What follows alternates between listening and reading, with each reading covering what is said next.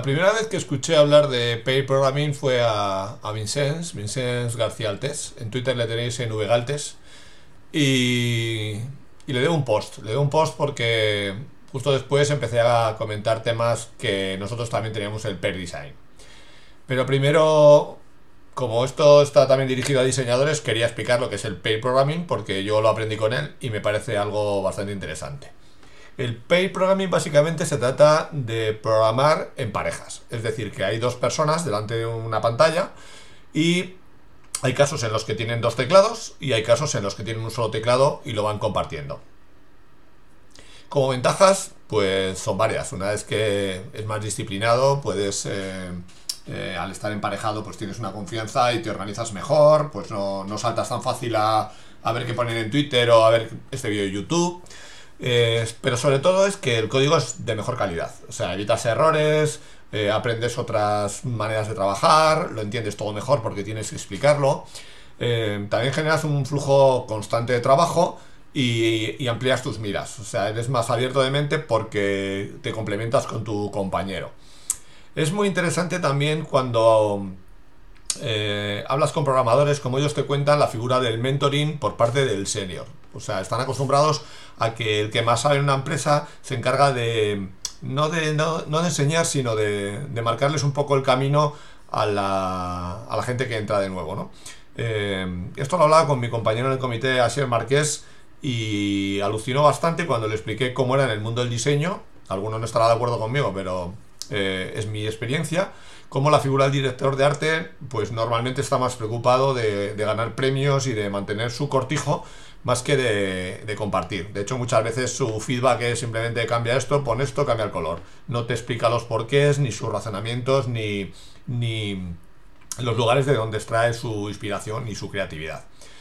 Por eso utilizo una de mis frases favoritas, que es que eso no permea. O sea, tú puedes tener un director de arte y estar cinco años con él y no aprender nada. En cambio, en entornos de desarrollo, trabajando con alguien que sabe más que tú, un senior, eh, vas a aprender obligatoriamente, solo viéndole cómo, trabaja. Entonces ya veis que hay bastantes ventajas. Creo también que se hace una cohesión de equipo, generas una confianza y, también evitas que haya demasiado, eh, demasiada atomización en los procesos, ¿no? Demasiada gente dispersa haciendo cada uno una cosa. Y aunque los programadores tienen sus metodologías y sus herramientas, pues creo que concentrarlo favorece la comunicación. Desde luego, si por presupuesto se puede permitir, eh, desde mi punto de vista es una ventaja. Vincent, desde luego, en Inglaterra decía que por defecto sus proyectos eh, eran siempre en paid programming. Bueno, eh, creo que estoy equivocado, pero alguna vez leí los antecedentes un poco de esta técnica y venían eh, con todo el sentido del mundo de cuando algo eh, no puede tener errores. Es decir, eh, el caso que contaban era un, tema histórico de cómo programabas un satélite cuando estaba en órbita. Claro, no puedes enviar algo físico y tienes que enviar la información pues en, cantidades muy pequeñas. Entonces tienes que validar ese código. Y de hecho ponían el ejemplo, no recuerdo el dato, pero igual hablamos de, de 100 ingenieros para mandar unas pocas, de líneas, unas pocas líneas de código. Claro, pensad que un pequeño fallo cambia un poquito la, la, la elipse, la, la forma que describe alrededor de la Tierra y se puede desviar para siempre. Entonces, bueno, pues ya veis que el pair programming pues tiene bastantes ventajas. De todos modos, yo quería hablar del pair design. Eh, en mi experiencia, cuando yo empecé a trabajar, eh, trabajamos con una gran superficie del mercado de la alimentación y cuando trabajamos haciendo packaging con ellos, siempre tenían alguien de la empresa al lado tuyo. Y esa persona se encargaba de darte feedback, pero su feedback es, cámbiame esto, y textualmente digo, esto es una mariconada, no me gusta. Con lo cual, pues realmente de Pair tenía mucho y de Design tenía bastante poco. Pero hace unos meses llegó a mis, a mis manos un, recurso fantástico, que es el que os quería compartir ahora, y es en la editorial O'Reilly, un libro que se denomina Pair Design Better Together. Eh, lo podéis descargar porque además es gratuito y no es muy largo, y creo que es em, muy interesante leerlo. Yo os voy a dar un poco mi punto de vista, lo que he reflexionado acerca de ello, y creo que deberíamos probarlo. Eh, creo que el Pair Design es muy interesante para, para trabajos que tienen un componente crítico que necesitan muy buena calidad o incluso si me apuráis que el plazo de entrega es muy rápido, que tienes que ser muy ágil y, solventar problemas, donde no puede haber errores. Eh, Además, como, trabajas de manera iterativa, eh, al ser en parejas vas entrando y saliendo con la idea y vas cambiando, evita también que te enamores de una idea, que es algo que nos pasa mucho a los diseñadores. En lo primer concepto te parece perfecto, luego vas haciendo pruebas para enseñarle a tu jefe, al cliente y demás, y al final eh, acabas volviendo a la idea de la que te has enamorado.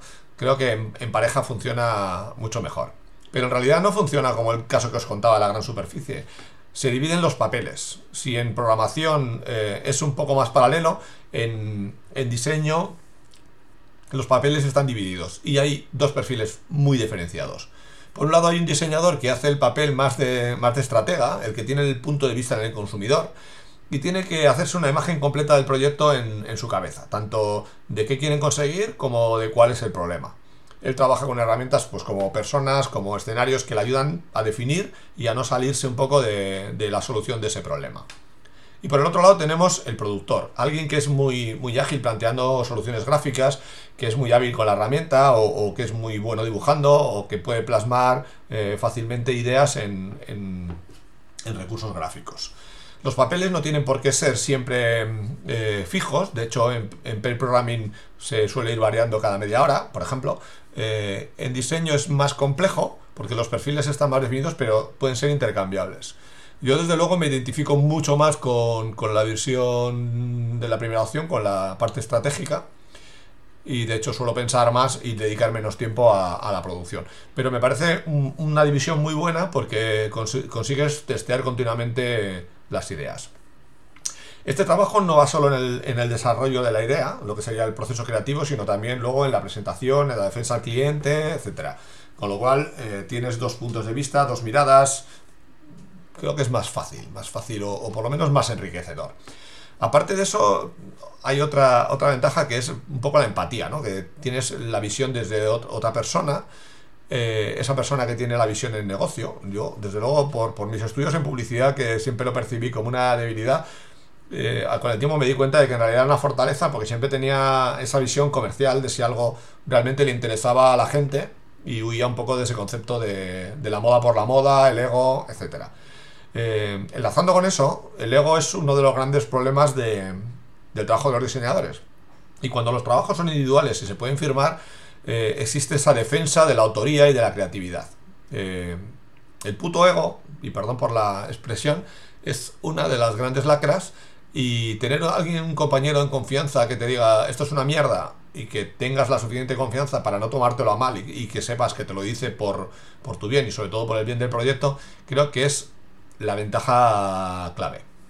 Además de eso, creo que te hace más feliz. Si tienes un buen compañero y, y, sabes que tu día va a ser productivo y que si tú estás un poco más espeso, tienes alguien que lo compense y viceversa, creo que te hace más feliz ir todos los días a trabajar, que para mí es un, elemento clave que, no siempre tengo. Y, también otra opción es que te permite o te obliga a verbalizar las ideas que tienes. Y el expresar lo que quieres contar con imágenes eh, te hace primero evaluarlo tú mismo y validarlo y también eh, darte cuenta de, conceptos que no tenías tan claros. Esto que es un poco abstracto es un razonamiento de por qué eh, aprendes mucho más cuando tú das clases, porque te obligas a, descomponer en pequeños problemas y a racionalizar mucho más cosas que dabas por hechas. Tú puedes saber cómo combinas colores, pero si se lo tienes que explicar a alguien que está empezando, tienes que ir a la raíz, cuáles eh, las fórmulas matemáticas, la teoría del color, analizar cómo es tu proceso de trabajo, etcétera.